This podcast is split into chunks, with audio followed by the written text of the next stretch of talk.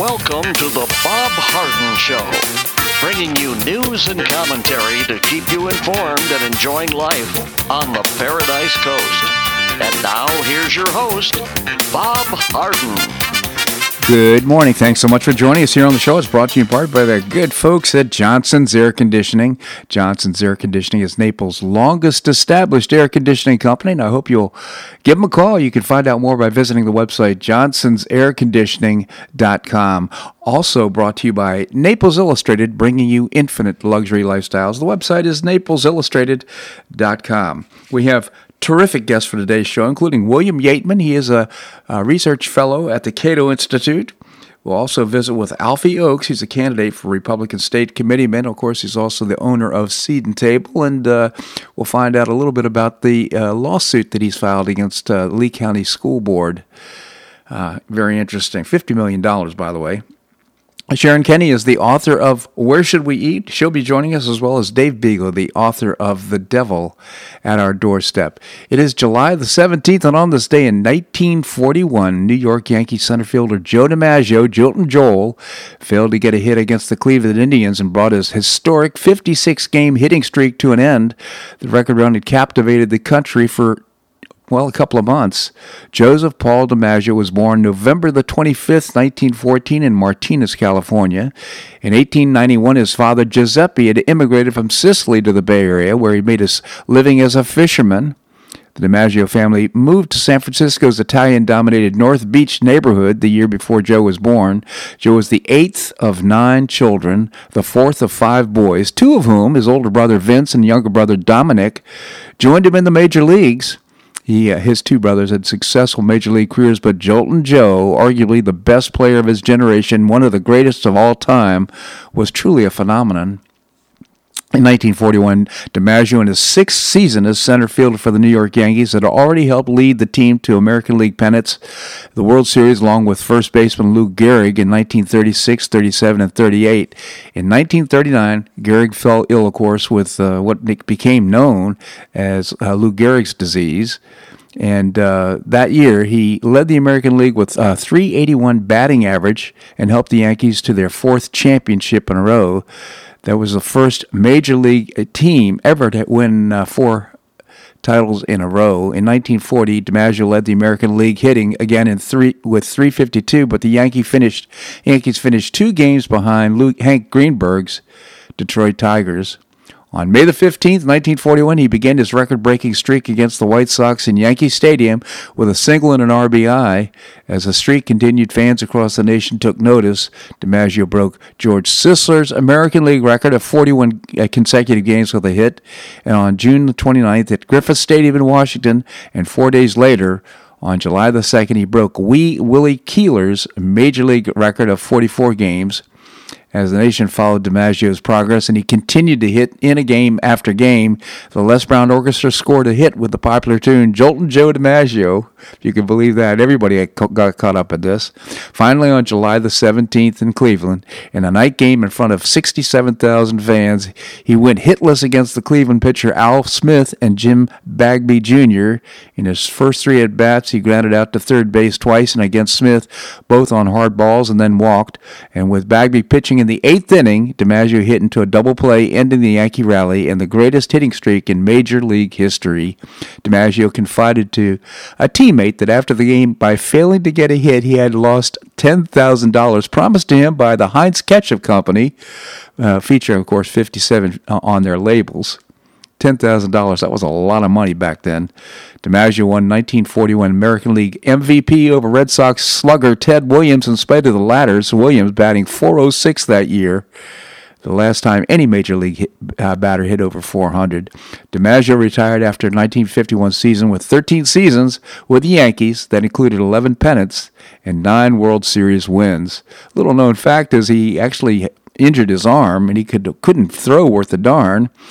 And one time he just continued to bobble a game, running into uh, bobble the uh, baseball on a fly ball until he got close to the infield where he could throw it. He was elected to the Baseball Hall of Fame in 1955. Joe DiMaggio, Joltin' Joel, his hitting streak ended on this day in 1941. Well, there's 204 cases of COVID 19 and one additional death in Collier County yesterday. Cases increased to 7,076 out of 39,000 tested, and its total COVID 19 related deaths goes up to 100, with one dying yesterday. 970 people. Uh, 900, 497 people have gone into the hospital, and I would guess about 150 of them are still there. Others have been released. So, you know, I don't know which of these numbers we can trust after the news that came out of Orlando yesterday with the, the numbers being fudged. Uh, I'm quite certain that the number of deaths has been amplified simply because people, well, the coroner or whoever, attending physician marks the death as with COVID, which doesn't mean he necessarily died with COVID 19. Number of cases also is uh, under suspicion because of what's happened by the report yesterday that in some cases labs are reporting 100% uh, uh, positive with COVID 19, and that's just impossible. They know that. So, uh, but nevertheless, uh, the country continues to be traumatized by COVID uh, 19, and I think over, way overreacting to the panic, to the endemic that uh, we're facing here. Well, the Supreme Court refused yesterday to let Florida felons who completed their sentences vote in primaries without first paying their fees, fines, and restitution as the state requires by law. Voting rights uh, groups challenged the requirement as unconstitutional, giving their state voters approved constitutional amendment in 2018, giving hundreds of thousands of felons the right to vote. The requirement will remain in effect while the case is heard next month by a federal appeals court. The unsigned order was opposed by Liberal Associate Justices Sonia Sotomayor and Ruth Bader Ginsburg and Elena Kagan, Sotomayor said it prevents thousands of otherwise eligible voters from participating in Florida's primary election simply because they are poor. Well, that may be, but they didn't uh, complete their sentence, which required restitution, fines, and so forth. And that's uh, that's just part of the deal. Under the scheme, nearly a million otherwise eligible citizens cannot vote unless they pay money. Sotomayor said, calling it a voter paywall. Well, Florida, uh, Florida voters uh, approved a constitutional amendment in 2018 allowing felons to vote, and 64% of that uh, people approved. But the uh, state legislature passed, and then Governor Ron DeSantis signed a law requiring felons first pay all fees, fines, and restitution owed as part of the process. The restriction was uh, challenged by voting rights groups, and uh, so there's about 775,000 folks that are affected by this. And so far, uh, there's been about 85,000 uh, previous felons, convicted felons, who have uh, paid up and have registered to vote. Well, you may have seen the pictures of the Bronx, Bronx man who allegedly punched a New York uh, Police Department Chief Terrence Monahan and two other officers during protests at the Brooklyn Bridge.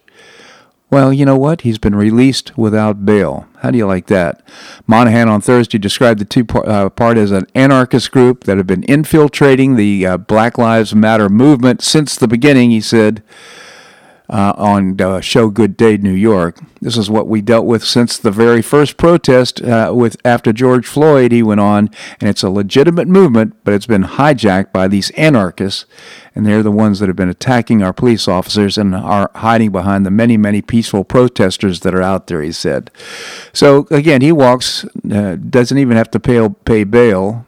He's out of jail, and uh, so, what do you expect to happen in New York? I expect the crime rate to go up substantially as a result of this. So, I want to spend just a couple of minutes about uh, U.S. Attorney General Bill Barr's comments. He delivered a comprehensive indictment of the Chinese Communist Party, the CCP, in a speech at the Gerald R. Ford Presidential Museum yesterday. I watched uh, uh, the entire speech, it was amazing. He uh, emphasized that he hopes the communist leaders in Beijing view his remarks as especially disgusting after they to, uh, FBI Director Chris Wray's speech as disgusting. He, he highlighted just every American should be aware of the content of the speech to understand the threat of our freedom and way of life. It just impacted me so much that this is clearly the enemy going forth. Their, their desire is to rule the world, literally. Uh, Barr made the comment they don't want to trade with us, they want to uh, they want to steal everything we have. American companies must understand the stakes the Communist Party, Chinese Communist Party, thinks in terms of decades and centuries. And while we tend to focus on the next quarterly earnings report, he said Bill Barr delivered a dire warning to U.S. and the world on Thursday regarding what he said could be the most important issue of our nation and the world in the 21st century.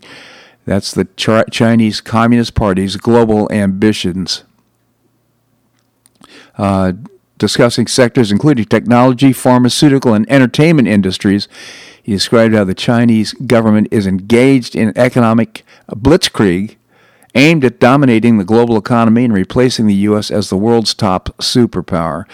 We're not going to have a time right now to discuss the entire speech, but I just encourage you, if you have the time, uh, just Google uh, the uh, Bill Barr's speech yesterday at the uh, Gerald Ford Center it's uh, was truly amazing. Certainly was a wake up call, call, for me, and I think for should be for all Americans. This segment of the show brought to you by the good folks at Johnson's Air Conditioning Naples, longest established air conditioning company. Johnson'sAirConditioning.com is the website. Also, Naples Illustrated, bringing you infinite luxury lifestyles. The website is naplesillustrated.com. Coming up, we're going to be visiting with William Yeatman. He is a research fellow at the Cato Institute. That and more right here in the Bob Harden Show on the Bob Harden Broadcasting Network.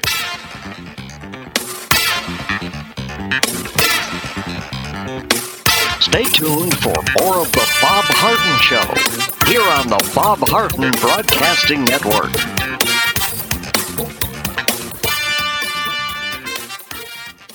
I'm Bob Harden, the host of The Bob Harden Show. One of my favorites for breakfast or lunch is Lulabee's Diner, providing great service, fabulous food, and a rockin' good time. Lulabee's Diner is a throwback to the 60s, complete with great music and a fabulous 60s decor. What I like best is a blend of great food, great value, and terrific service. Most of the friendly waitstaff has been part of Lulabee's for years. I enjoy the great choices for breakfast and lunch, and you'll find the menu has everything and anything to satisfy your taste. Lulabee's offers catering, party platters, lunch boxes, and more. Lulabee's Diner will quickly become one of your favorites for breakfast or lunch. No reservations are needed. Check out the website at lulabees.com and stop by Lulabee's Diner, open from 8 a.m. until 2 p.m. seven days a week. Lulabee's Diner in the Green Tree Shopping Center at the corner of Immokalee and Airport Pulling Roads. Stop by Lulabee's Diner for fabulous food and for a forever cool rockin' good time.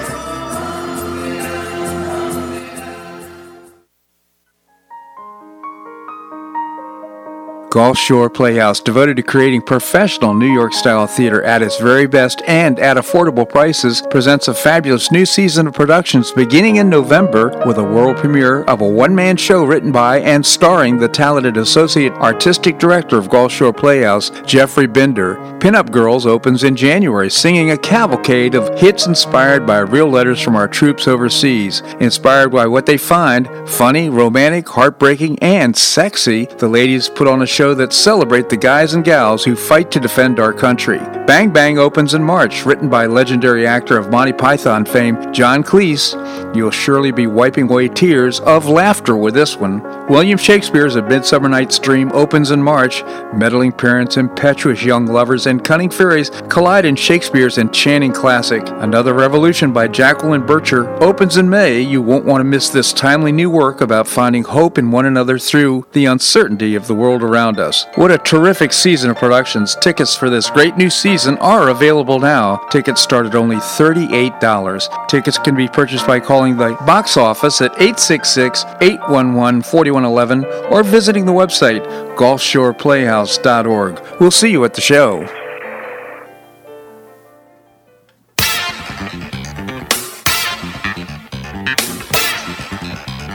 Welcome back to the Bob Harden Show. And now here's your host, Bob Harden. Thanks so much for joining us here on the show. It's brought to you in part by Gulf Shore Playhouse, bringing you professional New York style theater at its very best. Of course, we've got a new season coming up, but in addition to that, great summer programs for young people. Just visit the website, Gulf Shore Playhouse Cato.org. Coming up, we're going to visit with Alfie Oakes. He's, of course, the owner of Seed to Table and made some controversial comments uh, that offended the uh, Lee County School Board. We'll also be talking about his candidacy for a Republican state committeeman. Right now, we have with us uh, William Yeatman. He is a research fellow at the Cato Institute. William, always a pleasure to have you on the show. Always a pleasure to be on the show, Bob. Thank you so much, William. Tell you, tell us about the Cato Institute. You bet. Uh, we're a think tank here in Washington, D.C., and we're committed to advancing the ideals of a free society at every level of government.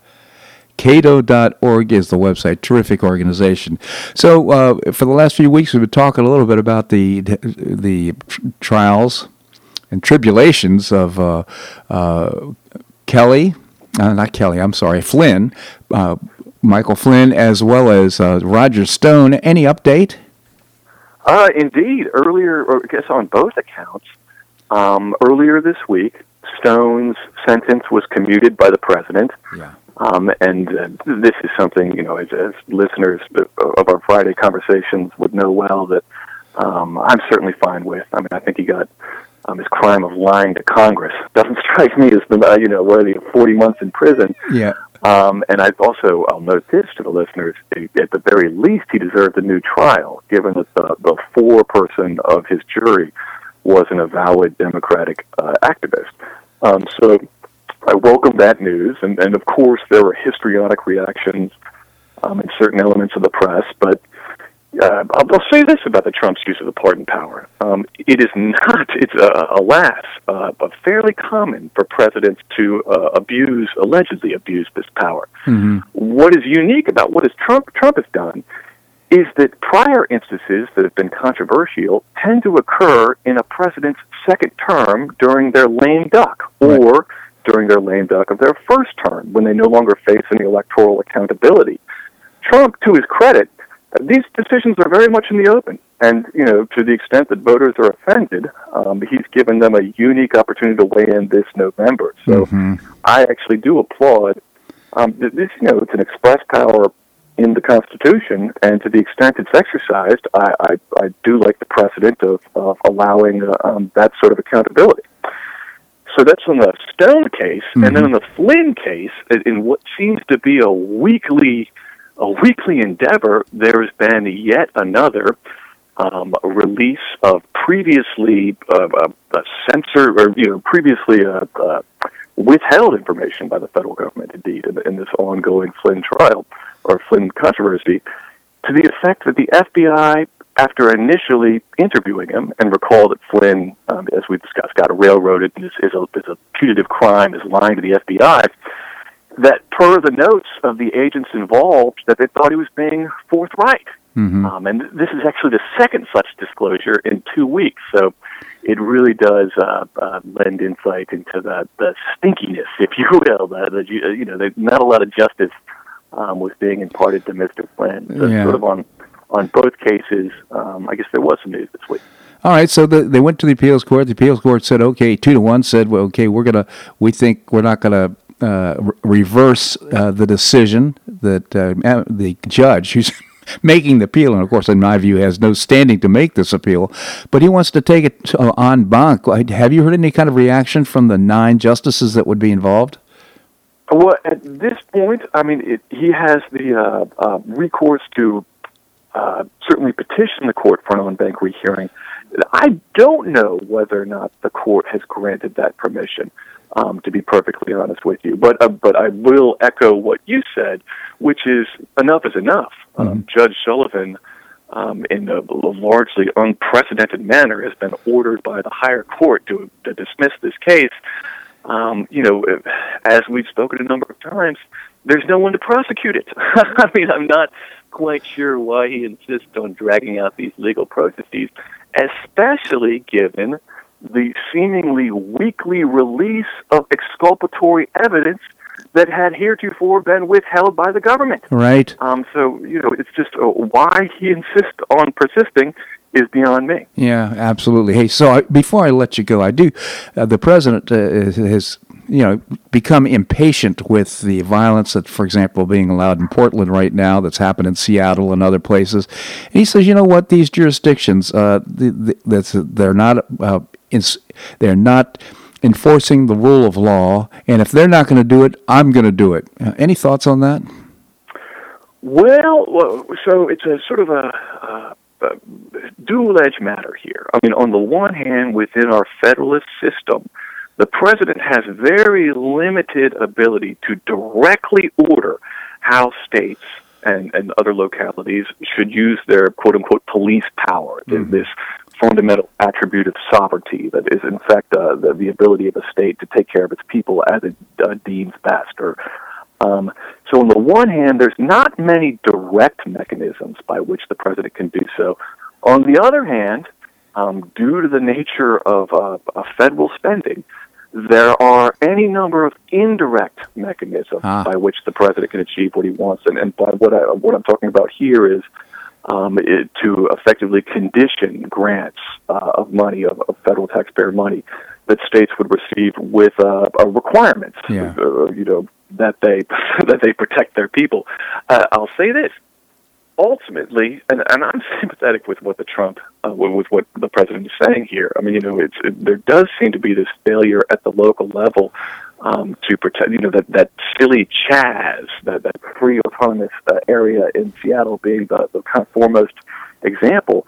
Um, but ultimately, the outrage has to come from the locals. I mean, I know that if I lived, I've got a brother who's a doctor in Seattle, and I know he's outraged um, to an extent that he hasn't been before. So mm-hmm. it, it is uh, uh, it is at the voting bo- uh, polls, uh, you know, come November, where I think um, the the true consequential action will be taken. Yeah, so regardless of what Trump does, it's kind of up to the voters here. Yeah, that's such an important point. Again, uh, William Yeatman, uh, fellow research fellow at the Cato Institute. I genuinely appreciate uh, your uh, commentary here in the show. Thank you so much for joining us. Thank you so much for having me. Bob. My pleasure indeed. Cato.org is the website, C-A-T-O.org. Okay, coming up, we're going to visit with Alfie Oakes, candidate for Republican State Committeeman, owner of Seed to Table, and of course, uh, suing the Lee County school system. We're going to do that and more right here in the Bob Harden Show on the Bob Harden Broadcasting Network.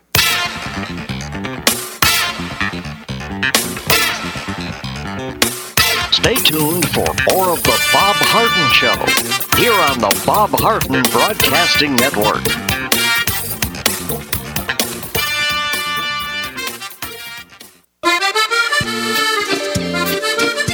Blue Provence Restaurant is a favorite dining destination for many Neapolitans, including Linda and myself. Blue Provence, located in a historic building in the heart of Old Naples at Crayton Cove, offers a mix of French bistro cooking with bold, fresh Floridian flavors. Experience award-winning cuisine at Blue Provence and enjoy one of Florida's most extensive, eclectic, and fun wine cellars. Dining your choice of the popular Eat-In Bar, the intimate Courtyard Garden, or the beautiful Provencal Caribbean Dining Room. Enjoy a wonderful and memorable evening in a casual and relaxed atmosphere that includes a taste of Provencal hospitality. Blue Provence is open seven days a week all year round. Visit BlueProvenceNaples.com for reservations, everyday specials, and coming events. That's BlueProvenceNaples.com or call 261 8239. That's 261 8239. Blue Provence French Restaurant in the heart of Old Naples.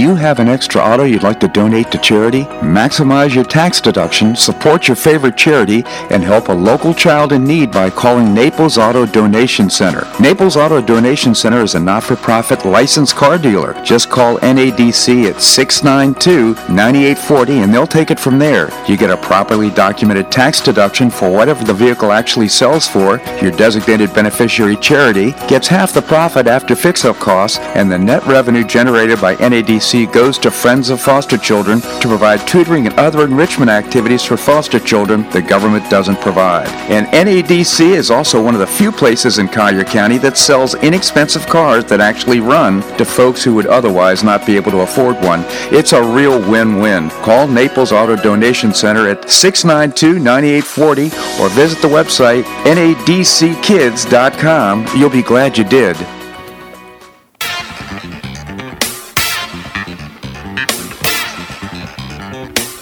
Welcome back to the Bob Harden Show. And now here's your host, Bob Harden. Thanks so much for joining us here on the show. It's brought to you in part by the Foundation for Government Accountability, creating policies and programs to get able bodied folks off of welfare and back to work. It's a moral imperative, and you can find out more by visiting the website, thefga.org. Coming up, we're going to visit with Dave Bego, the author of The Devil at Our Doorstep. Right now, we have with us Alfie Oakes. Alfie is, well, he's owner of Seed to Table. He's also uh, been in a dust up with the Lee County school system. We'll be talking about that, as well as candidate for Republican State Committeeman Alfie Oakes. Thank you so much for joining us. Well, thank you. Uh, it's good to be here this morning. Well, thank you, Alfie. So, uh, first of all, we just mentioned I we dropped by to Table, had a meal there. It was just abs- I had no idea what to expect, but it was absolutely fantastic. Congratulations on what you've created there. Yeah, one of the great things we're seeing right now with um, with this, you know, upon summer here, we're still getting a lot of new customers coming in that have not have not seen the store before. So um, it's good to see see new faces always, and um, we're we're really um, really amazed by the the amount of business that we're doing even through these uh, through these su- summer, you know, beginning of the summer months here, and also with um, with all that's going on around us. Absolutely. Well, you've been in the news so much lately. Of course, there was a protest, a Black Lives Matter type of thing, in front of your uh, store. Uh, and by the way, it's right at the corner of Immokalee and um, let's see, uh, Livingston on the north east corner, and uh, just encourage you to stop by if you haven't been there. So uh, there's a protest there. You had a bunch of people there uh, supporting you, and this all this is because of some of the comments you made about uh, COVID nineteen, as well as Black Lives Matter, and this has all led to a lawsuit against the Lee County. I think it's against the school system or school board, if I'm not mistaken. Maybe well, we actually we actually have a lawsuit against um, the Lee County School Board, but uh, also against all of the all of the school board members individually and and the superintendent and procurement of foods individually, uh, as well as um, um, we we we filed a 86 page uh, criminal um, charges uh, with FDLE for uh, violation of the Florida Sunshine uh, law. That's so interesting. Well, so uh, I, I, guess this will proceed. Of course, the uh, wheels of justice grind fine, but this is because uh, it, maybe the background on this is because your First Amendment rights have been violated by this action.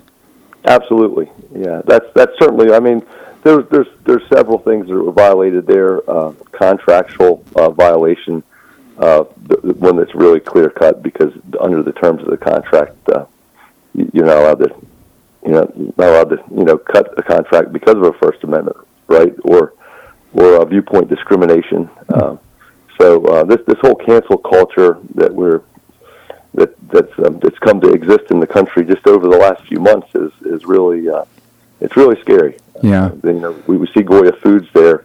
Um, you know, that just they, they were they were at the you know at the White House with uh, President Obama, and and of course everything was fine, and then then they show up and and support Donald Trump, and and uh, you have the left coming out trying to trying to to you know take down Goya Foods, and uh, I think it's going to backfire. A lot of these things do. That we, we've uh, we've made a we brought in a whole semi load of the Goya food products, and and um, and they're selling like crazy. We're actually even doing a donation to the to the for every item that we sell, we're donating uh, equal the same exact item to the Benison uh, uh, center in in uh, Immokalee, which has been a group we've dealt with for a long time that that does a lot of good in Immokalee without without a lot of overhead. Yeah, well, congratulations to you. I mean, you kind of become what I what I consider to be a culture hero because uh, so many people have been quieted by the threat of uh, you know looting and, and all kinds of things, and yet you're standing up and saying, you know what, uh, with Black Lives Matter, it's a hoax. It's so it's a COVID nineteen. I you know whether people agree with it or don't agree with it, you certainly have the right to say it, and I'm certainly proud of you for doing it. Yeah, that's uh, certainly uh, I could have never imagined a lot of the things that's going on in this country. You know, uh, right now, even from even from six months ago, but but especially something where where um, where you would lose contracts over over just a, a viewpoint yeah. or, or a political statement. It's just not the not the America that, that any of us grew up in. Right. Well, Goya Foods is going to benefit from all this, and I suspect that Seed to Table is too. Yeah, we we've been we've been reaping the benefits already from uh, just the unbelievable amount of support. Uh, we have people coming from Punta Gorda, Lehigh Acres, Cape Coral, and they said they're coming at least once a week. Some people say they're buying all their all their you know all their food from us now that, to to support uh, the causes. I, ne- I I never could have imagined that uh, that it would turn into this, or that we'd have just uh, such an incredible amount of support of of, of um, you know really good patriots coming in to support our business. Yeah, absolutely. So I want to just transition right now to your candidacy for Republican State Committeeman. To, to prepare for the interview, I kind of did some research on what a Republican State Committeeman does, and I couldn't find anything. so maybe you could tell us about it. You know, it's it's um I, I don't. I don't want to minimize the position. It's, it's for as far as politics go. It's a you know fairly entry entry level political position. Mhm. Um, it uh, and the, the, I, I didn't have I didn't like have my sights set on being the uh, state committee man for a long time. It it uh, it, it kind of came up in a conversation, and um, where, where you can really where you can really help out there is. Um, you know, there's a committee man from every county in the state. and They meet once every once every uh, quarter Mhm. up in Orlando, and, and the governor's there, and you kind of get to get to meet different different uh, you know different people from from other counties. So it's an intro, introduction into the into the political realm, but uh, you know more locally with the with the Republican. Uh, uh, uh, committee here in Naples, we, we can try to help make the choices to, you know, from my uh, standpoint specifically, to try to bring in good good candidates that are that are sound candidates and you know true Republicans. In in in, in my opinion, someone that is, uh, you know, I'm I'm looking for someone that really believes in our in our liberties uh, and and. Uh, and true conservative values versus uh, what we we see a lot of times, especially here in Naples, where you see uh, a lot of people that are uh, they got the R behind their name, but a lot of their a lot of their values seem to seem to waver. Yeah, exactly. You know, I hope we could do something about the S- County School Board for crying out loud. Here we are, in one of the conservative bastions of the nation, and uh, boy, these people, in my view, are just so uh, supporting the uh, liberal uh, point of view. So I don't know if you have any, can have any influence in that area, but that's so important. Well, we have, you know, I was really I can't say a different word than I was outraged when I heard that they were they're going to mandate masks and goggles on our on our children Yeah. in the Collier County schools. It, uh, I I really could never have imagined it in in Collier County, and um, the, especially when we look at the at the science uh, of the you know the, with ch- children. Um, there's there, there's actually been a less of a mortality rate than a normal influenza virus, virus Right, with this on, on children, and uh, you know even in our own county. So if we're we, you know Collier County schools, uh, you know you would think would base their their decision making based on what's happened in in Collier County, and we see in in the in Collier County right now we have 94 people uh, since this COVID uh, started that have that have died of COVID out of 370 plus thousand people. So that's a that's a mortality rate of a quarter of a person in 1,000. So uh, if we go back just to 2017, uh, the the uh, CDC reports that we had two persons in Collier County out of a thousand that were dying of the influenza virus. So Yeah. we had eight times more people dying from influenza in Collier County two years ago, and they, you know, of course, we did nothing. Uh, but, but to take this stance to, to put to, to really put the fear, I think the fear of God into our children by asking them to come to school with, with masks and goggles. It's uh, it's, it's it's very sad. Sad indeed. I couldn't agree more, and it's uh, a way overreaction. Uh, and in, in fact, you mentioned the death count. Quite frankly, it's probably inflated because the people uh, they put on the death certificate died with COVID nineteen, even though they may have died of stage four cancer, whatever it might be. So I'm quite certain that those numbers are inflated. And quite frankly, based on the news that came out of Orlando yesterday, there's a, a high possibility that the number testing positive is way overinflated as well. Yeah. Well, our, I, I, I don't. You know, I've sat through several of these uh, county commissioner meetings, and when you look at what the Department of Health, the the way that they phrase all of their studies, or the way that the the, the way that they're, they're put together with statistics, you know, there's uh, uh, there's there's three types of lies: lies, damn lies, and statistics. And, and Right. but the the, uh, the the the way that they manipulate all the figures to to, I mean, they're just like how the media. If you listen, to the media ask Donald Trump a question, you, we all know how it's phrased, and and to watch these these these two different different people that represent the Department of Health um, up there, um, it's it's really saddening because they're it is a is a total narrative. Uh, that, that their you know total agenda that they have. Yeah, absolutely.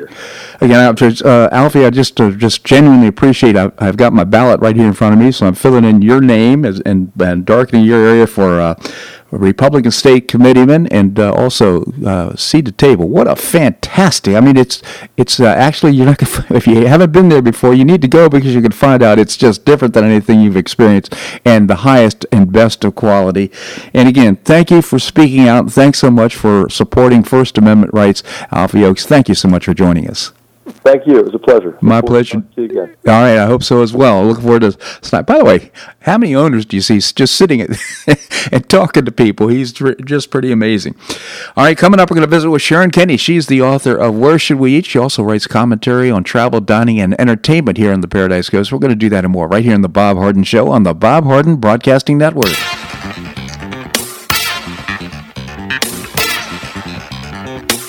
Stay tuned for more of the Bob Harden Show here on the Bob Harden Broadcasting Network.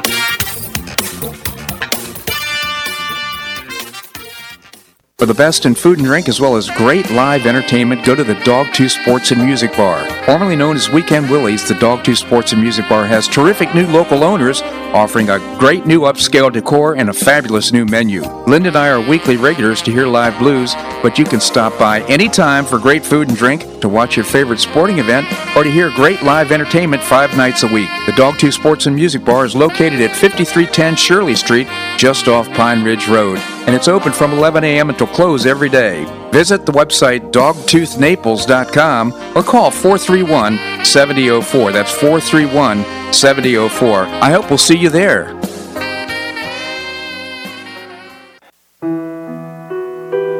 Did you know St. Matthew's House operates the only emergency homeless shelters in Collier County? St. Matthew's House provided more than 500,000 hot meals to those in need last year, and since 2010, 527 men and women have graduated from the St. Matthew's House Justin's Place Addiction Recovery Program. For over 30 years, St. Matthew's House has provided innovative solutions to fight homelessness, hunger, substance abuse, and poverty in Southwest Florida. And you can help St. Matthew's House in this life transforming work by patronizing the St. Matthew's House thrift stores, Cafe M25, car wash and detailing center, and award winning catering operations. For more information, visit stmatthewshouse.org. That's stmatthewshouse.org. St. Matthew's House is a 501c3 not for profit organization and does not solicit government funding.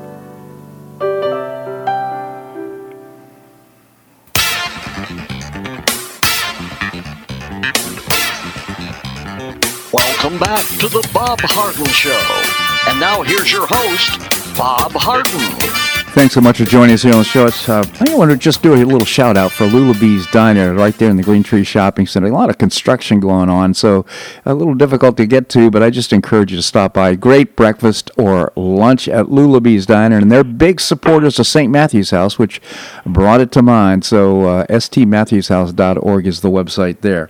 All right, coming up, we're going to visit with Dave Bego, the author of The Devil at Our Doorstep. Right now, we have with us Sharon Kenny. As I mentioned before the break, she uh, writes comments commentary on travel, dining, and entertainment. Her book, Where Should We Eat? Sharon, thank you so much for joining us. Hey, great to talk to you as always, Bob. Thank you, Sharon.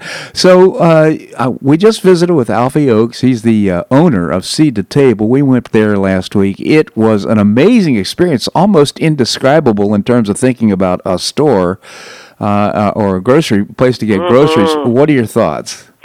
Great store. What a wonderful uh, addition to Naples. And you know, the good thing about um, every time we get a store like that, everybody else ups their game. And we have definitely seen um, a rise in quality and attention to detail since Seed to Table opened. We have seen it in Fresh Market. We've seen it in uh, Whole Foods. Everybody is becoming a little bit more aware that there's a competition in town and they've got to step up their game, which is good for all of us. Absolutely, and of course, it's a local business too. You've always uh, been talking about supporting local business. So, uh, Yeah. I mean, Alfie is a member of the community. communities there a lot. I couldn't believe we went by there, and he is sitting right there at the counter.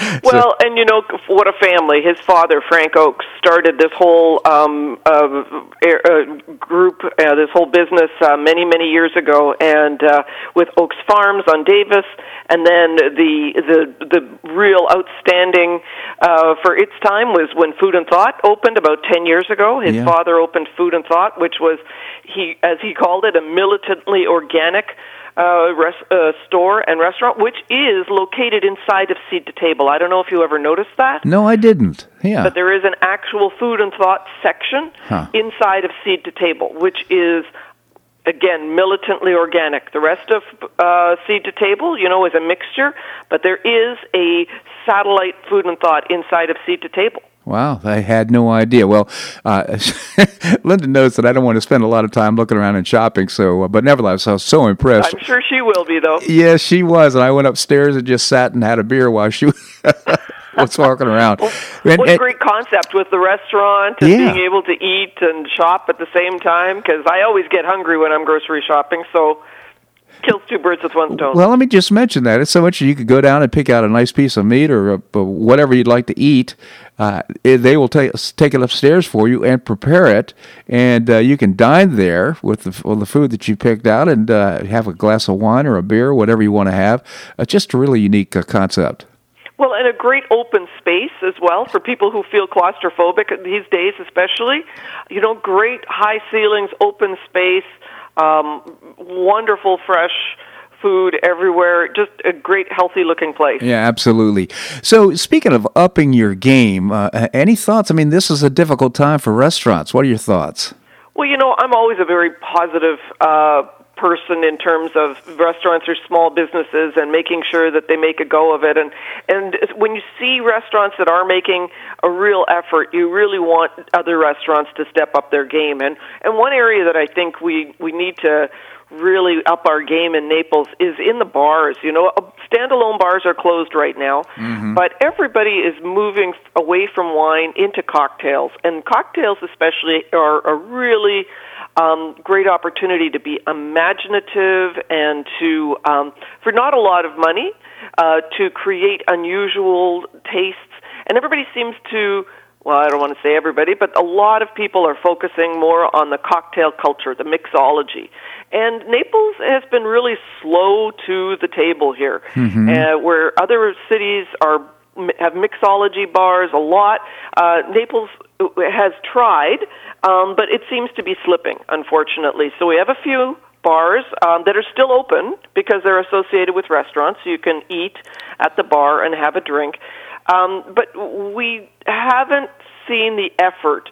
Um, so, uh, you know, a real mixology bar, the bartender will have you, um, will say to you, like, what would you like? And what kind of tastes are you interested in? And, uh, you know, are you a tall, tall drinker? Are you martini, more uh, dark and smoky? Are you fresh and fruity? And making that personal connection with you is what going to a bar is all about. And um, I find that a lot of the bars here are just barely making an effort. Wow. And just you know, what do you want? That's it, and and that's really disappointing to me. And I really would make a shout out to all the restaurant owners um, to keep an eye on what's going on there at the bar service. And they they're really undershooting the mark um, in terms of connection, in terms of imagination, and uh, I think that there's a real opportunity for that. Well, that's so interesting. I, it might be because of people like me, because I just drink beer and wine. So I, did, never even thought about have, uh, mixology and that type of thing. But it's an interesting concept, and you say it's really catching on in other cities like Miami. It's been a, abs- Miami, New York, they've had a, a mixology culture for about seven years now, and um, you know it's it's the revival of the cocktail and using gin, especially gin, and different kinds of gin, and bringing in gin from other countries like Japan is extremely popular with gin. And it goes beyond that. It's in before you say you want a beer or wine, it's offering you what the special is today, Uh-huh. and saying, "Hey, why don't you try this?" Or having a drink as uh, on display um, on the bar. And you know, if you go to these bars, you'll see all sorts of tinctures and herbs and stuff. That's what mixology is all about. No. Except I never see the bartenders use them. That's- They're making them more as um, as uh, you know, just a, a decorative element in the bar instead of actually incorporating them because it's an effort. And so I really wish um, the bars here would make more of an effort. And also, you know, the owners need to just keep an eye on it and promote it. It's a great source of revenue. Alcohol is a huge source of revenue for restaurants. Yeah. And I think they're missing the mark. Okay, Sharon. So that's so interesting. Before I let you go, though, any comments? How, how are restaurants doing during this uh, stage We're of? getting some new restaurants, Bob. I was at a brand new restaurant, a brand new pizza place, Black Sheep Pizza. Great shout out to Black Sheep Pizza on East Trail on 41. Um, and wonderful artisan pizzas that they're making. Uh, I had a like a chicken, uh, a buffalo chicken pizza. We had a pork, uh, a pulled pork tortilla pizza. Great ideas, uh, nice price point, and uh, great selection of craft beers. Black Sheep Pizza. People are still opening up, and uh, they're just having to be more imaginative, which is great. Again, Sharon Kennedy, the author of Where Should We Eat? I just genuinely appreciate your commentary here, Sharon. Thank you so much for joining us. Great to talk to you, Bob. Thank you, Sharon. All right, coming up, uh, we're going to visit with uh, Dave Bego. Dave is the author of The Devil at Our Doorstep. He's the owner, by the way, of Executive Management Services, doing business in over 40 states with 6,000 employees. He founded the company, he's the CEO, and he was assaulted by uh, SEIU union bosses. And uh, they played dirty tricks and things right out of the Democrat playbook for about two and a half years before he was victorious in the effort. So uh, Dave is kind of a hero for me, and we're going to find out what's going on with unions. That and more right here in the Bob Harden Show on the Bob Harden Broadcasting Network.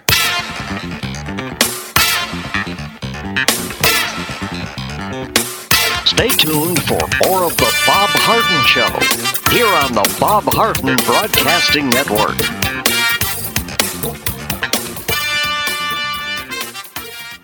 Do you or a family member suffer from chronic pain in your knees, hips, or shoulders? Joint pain can be a nagging and serious problem requiring expert and compassionate care. I know I'm Bob Harden, the host of The Bob Harden Show. Until 2006, I was suffering debilitating pain and deformity in my knees. I couldn't enjoy biking or golf or even sleep without chronic pain as a constant companion. Thanks to Dr. George Markovich and the professional staff at the Institute for Orthopedic Surgery and Sports Medicine, my pain is gone and I'm back to doing the activities I enjoy with no pain. I have a lifestyle I can only imagine prior to knee surgery, and you can too. Call the Institute for Orthopedic Surgery and Sports Medicine. They will thoroughly evaluate your condition, provide personalized, state of the art treatment, and help you relieve your pain and get back to your active lifestyle. At the Institute for Orthopedic Surgery and Sports Medicine, your care will be professionally managed through every phase of your recovery. For an initial consultation, call the Institute for Orthopedic Surgery and Sports Medicine, located off Tamiami Trail in Bonita Springs, at 482 5399. That's 482 5399. You listen to The Bob Harden Show, so why not market your company to our loyal listeners? Ads are played live on each show and then archived so listeners can hear the show and your ad at their convenience. Each advertising package includes a banner on bobharden.com with a link to your website at no extra charge. Join Lulabee's Diner, Johnson's Air Conditioning, Bleu Provence, and many others who advertise on the show. Call me at 598 3889, that's 598 3889, or send an email to bobharden at hotmail.com to design an ad program that's just right for your business and your budget. You'll be pleasantly surprised at the cost and the value. Several advertisers have been with me for years. Find out why by calling 598 3889 or send me an email to bobharden at hotmail.com. You'll be glad you did.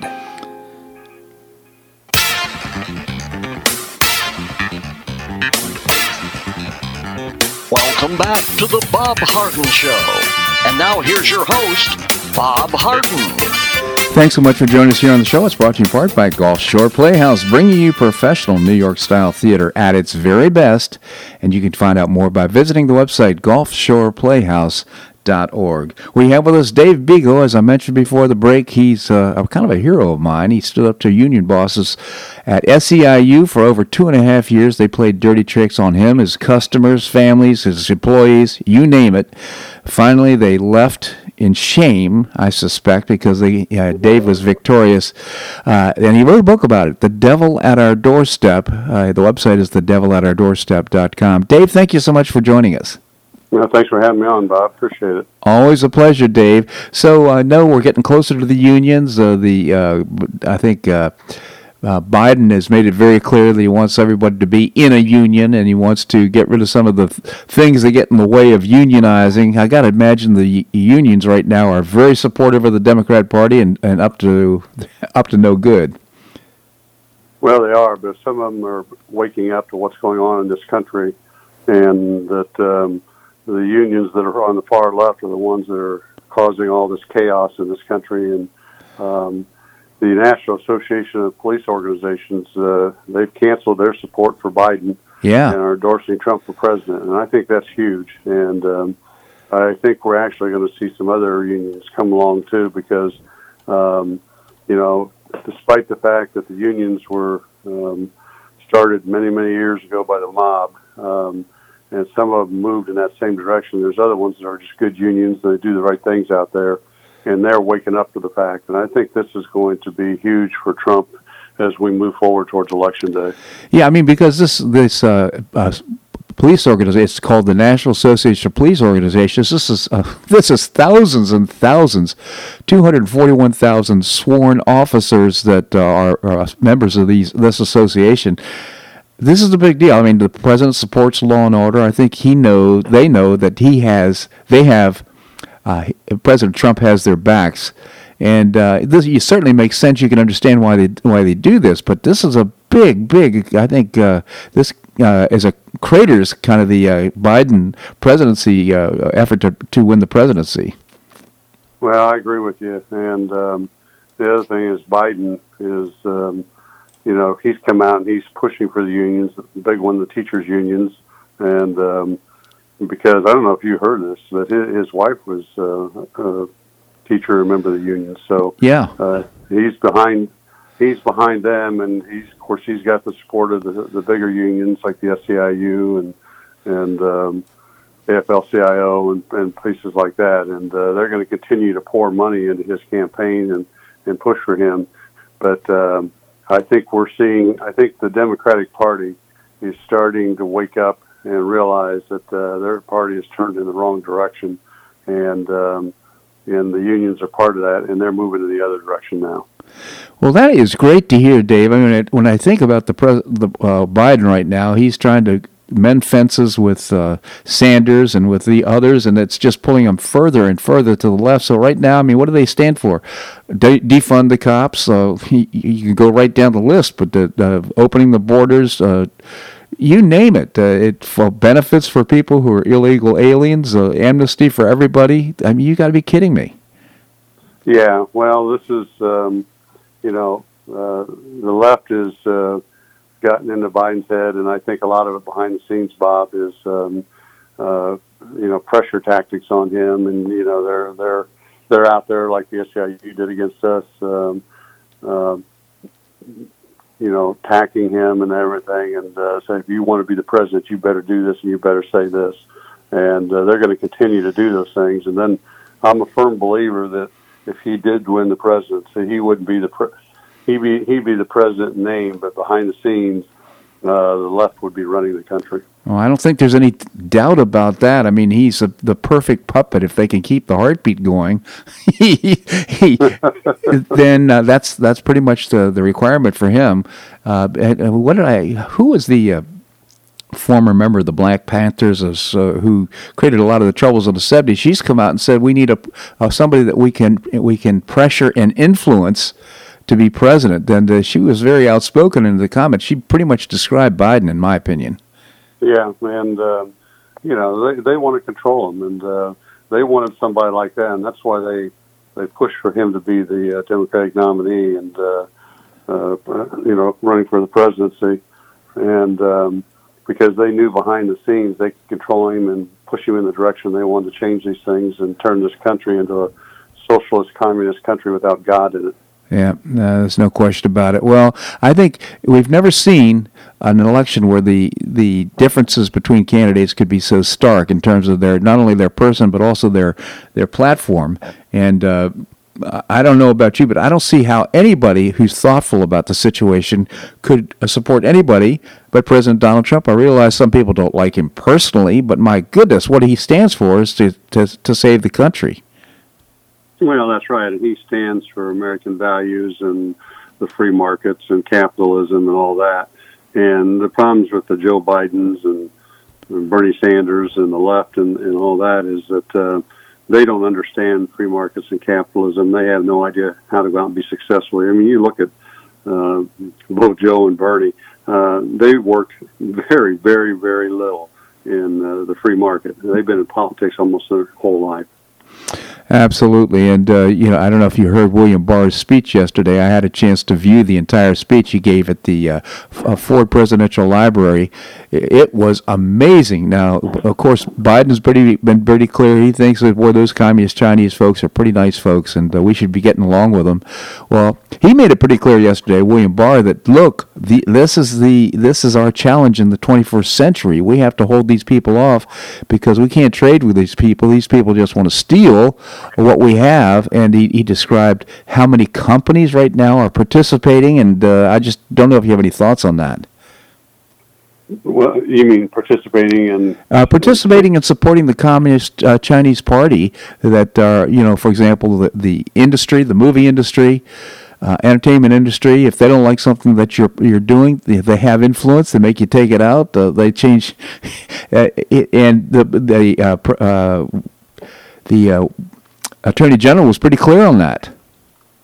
Yeah, and unfortunately, that happens in this country, and you're going to have uh, people like that who have been brainwashed, and uh, they're on the right side or on the left side of what's going on in this country instead of being on the right side, and uh, it, it's sad. But we do have a lot of companies out there that are trying to do the right things too, mm-hmm. and that are happy that uh, they're bringing production of um, stuff back to the United States, and which will increase jobs in this country too. And that's what people need to really wake up to: is that what Trump's doing is going to increase the job market and it'll increase wages too. There's no question about it, as as well as demand and uh, you know everything from he cited yesterday that some of these precious earth. I don't know how to describe them, but things that are used for making our, our pharmaceuticals and a number of things. Uh, Trump wants that all brought back to the United States, and he's trying to clear the way uh, to make that happen.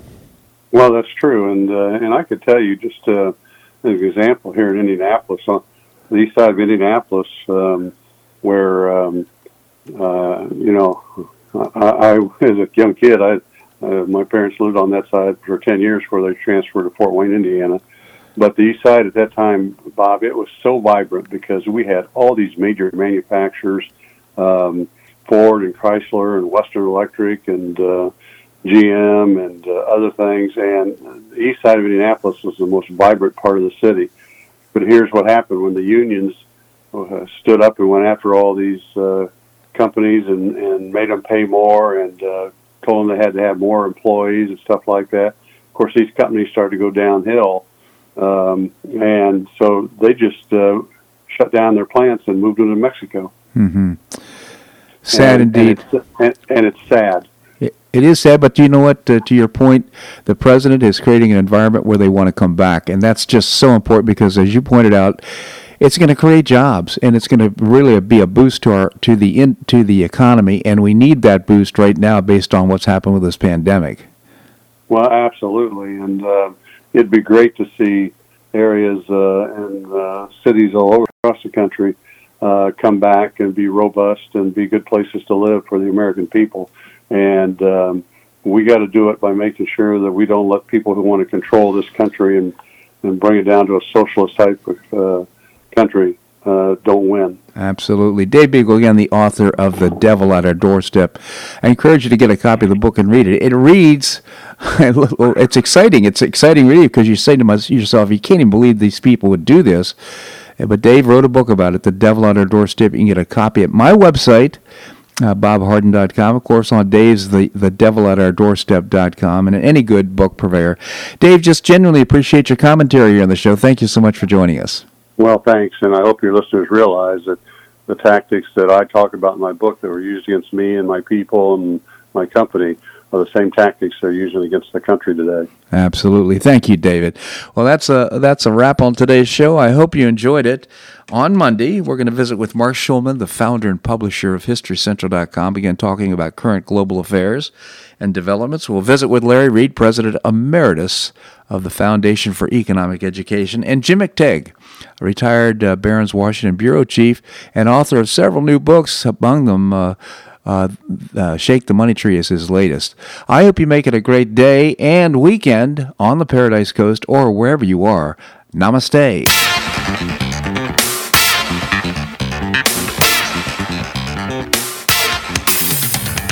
Thanks so much for listening to The Bob Harden Show on the Bob Harden Broadcasting Network. For more information and audio files of previous shows, visit www.bobharden.com.